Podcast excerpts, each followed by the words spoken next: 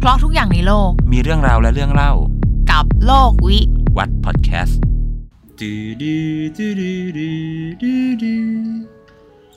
ลูมอส อันนี้คือคาถา เป็นคาถา คาถาอะไร เสกไฟ อ่าโอเค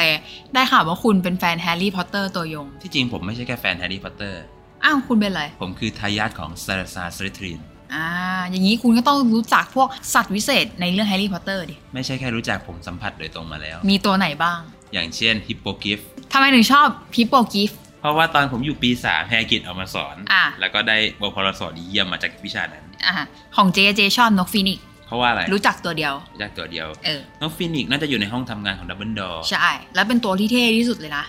พอพูดถึงสัตว์วิเศษและถิ่นที่อยู่อ่ะ คือเราอาจจะเคยเห็นในแฮร์รี่พอตเตอร์แม้กระทั่งในภาคของแฟนตาสติกบีดอะไรเงี้ย แต่เราจะบอกว่าจริง ๆ ไทยเราเองก็มีสัตว์วิเศษเหมือนกัน แต่เป็นสัตว์ หิมพานต์ อ่า ซึ่ง EP นี้เราชื่อ EP แบบเท่ๆเลยว่า สัตว์หิมพานต์และถิ่นที่อยู่ สัตว์หิมพานต์ตัวแรกที่เจรู้จักอะ่ะคือนางมโนรา ซึ่งจะจะให้พูดถึงประเภทที่สีก็คือตัวกินนรีอะไรเงี้ยเพราะว่าตอนเด็กอะ่ะจำได้ปะสมุดระบายสีสมัยก่อนอะ่ะ มันจะชอบเป็นหนังสือระบายสีเกี่ยวกับแบบเรื่องวรรณคดีพระสุทนมโนราพระอภัยมณีเงาะป่าอะไรอย่างเงี้ย แต่เดี๋ยวนี้ไม่ค่อยเห็นสมุดระบายสีแบบนี้แล้ว ทีเนี้ยเรารู้แล้วล่ะว่าป่าหิมพานต์อ่ะ มันเป็นป่าที่ไม่ใช่ป่าธรรมดา แต่มันดูเป็นป่าที่มีเวทมนต์และเป็นป่าที่พิเศษ พิเศษกว่าป่าทั่วไปเราอยากรู้ว่าความพิเศษหรือความพิเศษตรงนั้นอ่ะ มันต่างจากป่าทั่วๆไปขนาดไหนยังไง ต้องเล่าก่อนว่าป่าหิมพานต์เนี่ย อ่ะ เป็นป่าในตำนาน อืม ปรัมปราของทั้งฝ่ายพุทธแล้วก็ฝ่ายพราหมณ์ ปลาปลาคืออะไร ปรัมปราก็คือเรื่องเก่าแก่ที่เล่ากันมานานนึกออกไหม อ่ะ เรื่องป่าหิมพานต์เนี่ยจะเขียนไว้ในหนังสือเรื่องไตรภูมิพระร่วง อ่ะฮะ ไตรภูมิพระร่วงแต่งโดยพระมหาธรรมราชาที่หนึ่ง อืม หรือพญาลิไทย อ่ะฮะ ซึ่งเป็นกษัตริย์กรุงสุโขทัยก็คือ ม เก่าแก่มาก นอกจากในเรื่องไตรภูมิพระร่วงเนี่ย อืม ป่าหิมพานต์ก็จะเขียนไว้ในคัมภีร์โบราณต่างๆ เยอะแยะไปหมด อ่ะ ถามว่าวิเศษยังไง อ่ะ ความวิเศษก็คือป่าหิมพานต์เนี่ยตั้งอยู่ที่เชิงเขาพระสุเมน อืม ที่เป็นศูนย์กลางจักรวาล อืม นะ ตัวป่าหิมพานต์เนี่ยมีเนื้อที่ขนาดประมาณ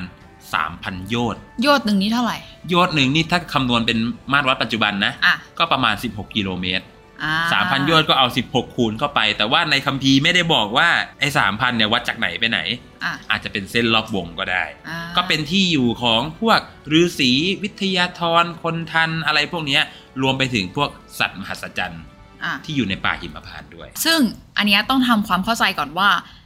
สัตว์หิมพานต์อ่ะ ไม่ได้แปลว่าเป็นสัตว์ที่อยู่ในป่าหิมพานต์อย่างเดียว แต่สัตว์วิเศษที่อยู่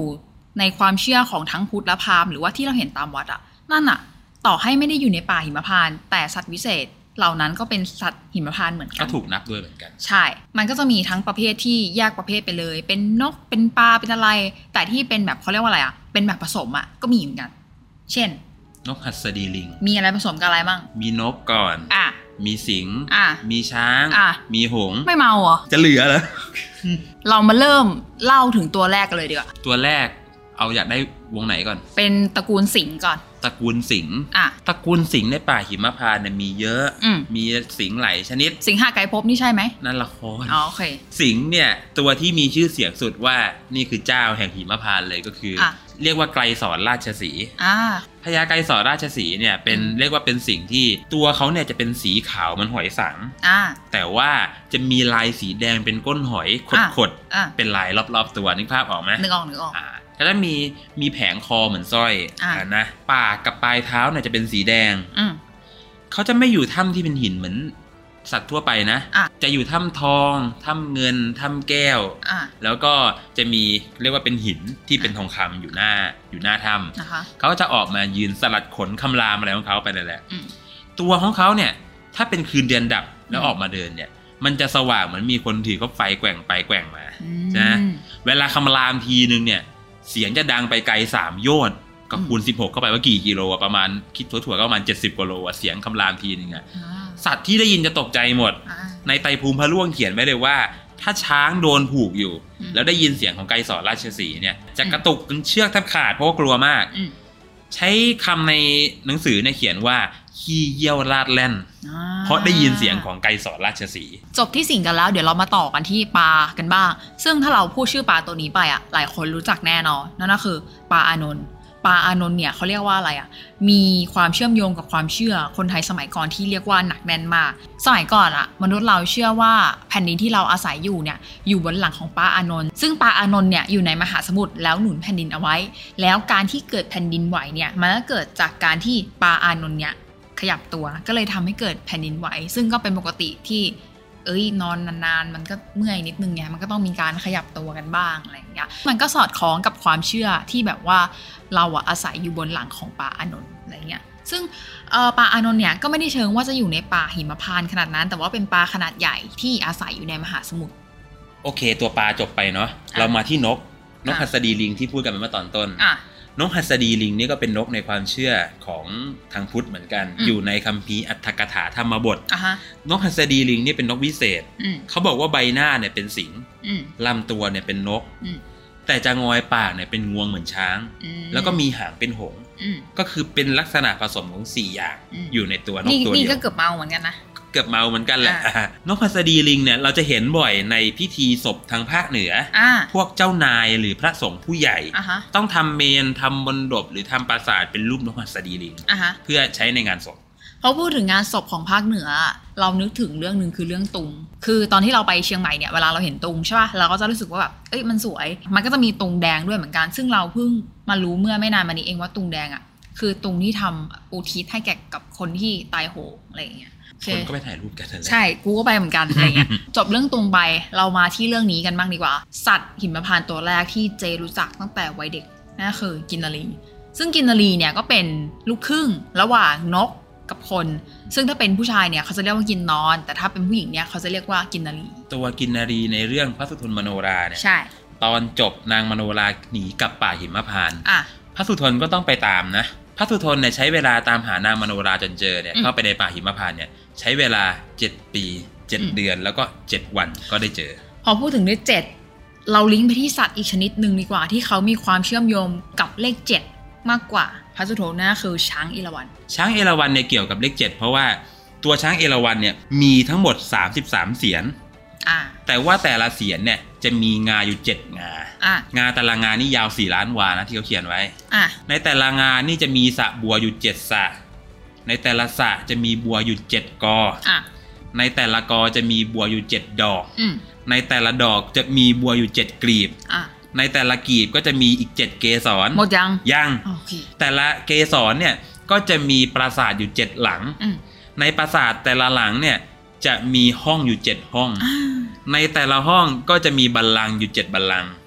ในแต่ละบัลลังก์ก็จะมีนางอยู่ 7 นาง อืม แต่ละนางนี่ก็จะมีบริวารอีก 7 คน โอ้โห บริวารอีกแต่ละคนก็จะมีนางทาสี อ่า อีกคนละ 7 นาง อ่า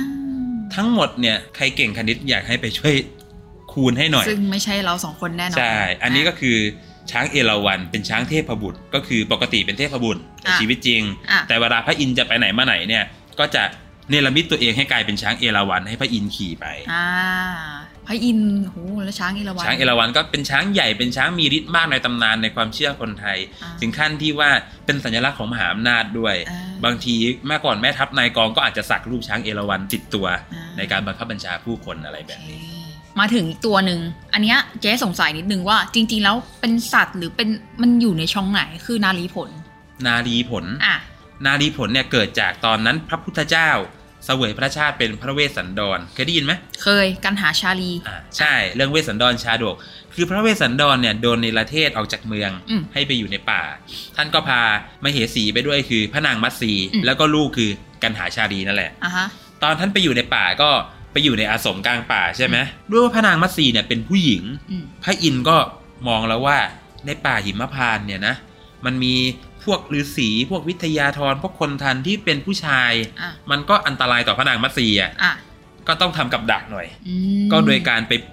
เนรมิตต้นนารีผลเนี่ยสิต้น อ่ะ ให้มันเป็นวงล้อมอาสมของพระเวสสันดรไว้ อ่า ตัวนารีผลเนี่ยจะออกลูกเนี่ยเป็นผู้หญิงวัยแรกรุ่น อืม หน้าตาเหมือนเทพธิดาประมาณนี้นะ สวยงาม สวยงามนั่นแหละ พอพวกวิทยาธรพวกฤาษีพวกคนทานอะไรพวกเนี้ยถ้าจะตั้งใจหรือจะหลงก็ตามไปทางอาสมของพระเวสสันดรเนี่ย อ่ะ จะเจอกับดักก่อนก็คือต้นนารีผล อ่า ก็จะเด็ดไปเสพสม ก็เหมือนเป็นเซ็กทอย เป็น ส เซ็ก มัย ทอย นั้น รุ่นดึกดำบรรพ์นั่นแหละ เฮ้ยก็มีมานานแล้วเหมือนกั ใช่ น จนพระเวสสันดรออกมาจากป่าแล้วไปเป็นพระพุทธเจ้าไปเป็นอะไรในชาติต่อๆไปอ่ะ อ่ะ เขาก็ไม่ได้เอาต้นนารีผลออกด้วยก็ ป ยั ลู ง ก อ แล้ว ยู่ปลูกในนั้น เลย ใช่ อ่าโอเค คือบางคนก็อาจจะสงสัยว่าเราสองคนเนี่ย รู้เรื่องแบบสัตว์กินมะพร้าวแน่ไงอะไรขนาดนี้คือนอกจากการสืบค้นข้อมูลแล้วเนี่ย มันมีเรื่องหนึ่งที่เราไม่เคยบอกใครมาก่อน จะเล่าจริงเหรอ เออเล่ามันถึงเวลาต้องเล่าแล้ว เราต้องเปิดเผยตัวตน โอเค ที่จริงผมเป็นพญาครุด อ๋อไม่ได้ไม่ได้อยู่ในเรื่องแฮร์รี่พอตเตอร์แล้ว ใช่ ลงมาจากวิมานจิมพี มาทำอะไรที่ เบื่อก็ลงมาเที่ยวในโลกมนุษย์นั่นแหละแล้วเจ๊เป็นอะไร เป็นนางเงือก ชื่อ มีนานุษย์ แล้วออกมาทำไม มาตามหาแก้วเสียงที่โดนขโมยไปอะไรเงี้ยอันนั้นของแอเรียลเอาเลยเอามาผสมหน่อย เอาจริงๆที่เราเล่ากันมา เรื่องเนี้ย มันสนุกเหมือนกันนะ สมมติว่าเจ๊อยากรู้จักสัตว์วิเศษพวกนี้เพิ่มอะสัตว์หิมพานต์เนี่ยจะไปหาอ่านได้ที่ไหน เอาจริง ๆ เนี่ย อยากให้อ่านไตรภูมิพระร่วงเลย อ่ะ ก็พิมพ์มาเยอะหลายเรื่องไตรภูมิพระร่วงเนี่ย อาจจะอ่านยากนิดนึง อืม แต่แต่ก็อ่านได้แหละ ภาษาโบราณนิดนึง แล้ว แต่มันก็มีเวอร์ชั่นการ์ตูนไง เวอร์ชั่นแบบเรียบเรียงเป็นภาษาปัจจุบันก็มี แล้วถ้าสมมติว่าอ่านหนังสือวันละไม่เกินแปดบรรทัดนี่ใช้เวลานานไหม ก็พยายามหน่อยแล้วกัน ที่เราเล่ามาทั้งหมดอะหลายคนอาจจะมองว่ามันเป็นนิทานหรือตำนานที่ไม่สามารถพิสูจน์อะไรได้เลยในสมัยก่อนอะไรเงี้ย แต่อย่างน้อยที่สุดอะเราว่ามันเป็นเรื่องของความบันเทิงเรื่องเล่าที่แบบให้เกิดความเพลิดเพลินอะในสมัยก่อนเลย คือเรื่องป่าหิมพานต์เรื่องพวกเนี้ยมันเป็น อืม เรื่องจักรวาลวิทยาโลกสันฐานของคนโบราณน่ะเพราะว่าเขายังไม่รู้วิทยาศาสตร์แบบที่เรารู้ไง มันก็เป็นความเชื่อความคิดเป็นโลกทัศน์ของคนยุคนั้น ที่ อืม จะอธิบายกันแบบนี้ อีกทางหนึ่งมันก็เป็นช่องให้กวีอ่ะ อ่ะ ได้ใช้พื้นที่ป่าหิมพานต์เนี่ยเป็นที่ละเลงจินตนาการของตัวเอง อ่ะ ว่ามีนั่นมีนี่ไว้สร้างความบันเทิงให้คนยุคนั้น อ่าฮะ เพราะฉะนั้นเลยมองว่าเป็นการมองอดีตให้เข้าใจอดีตมากกว่าอย่าเอาแว่นปัจจุบันไปตัดสิน และนี่ก็คือโลกวิ วัดพอดแคสต์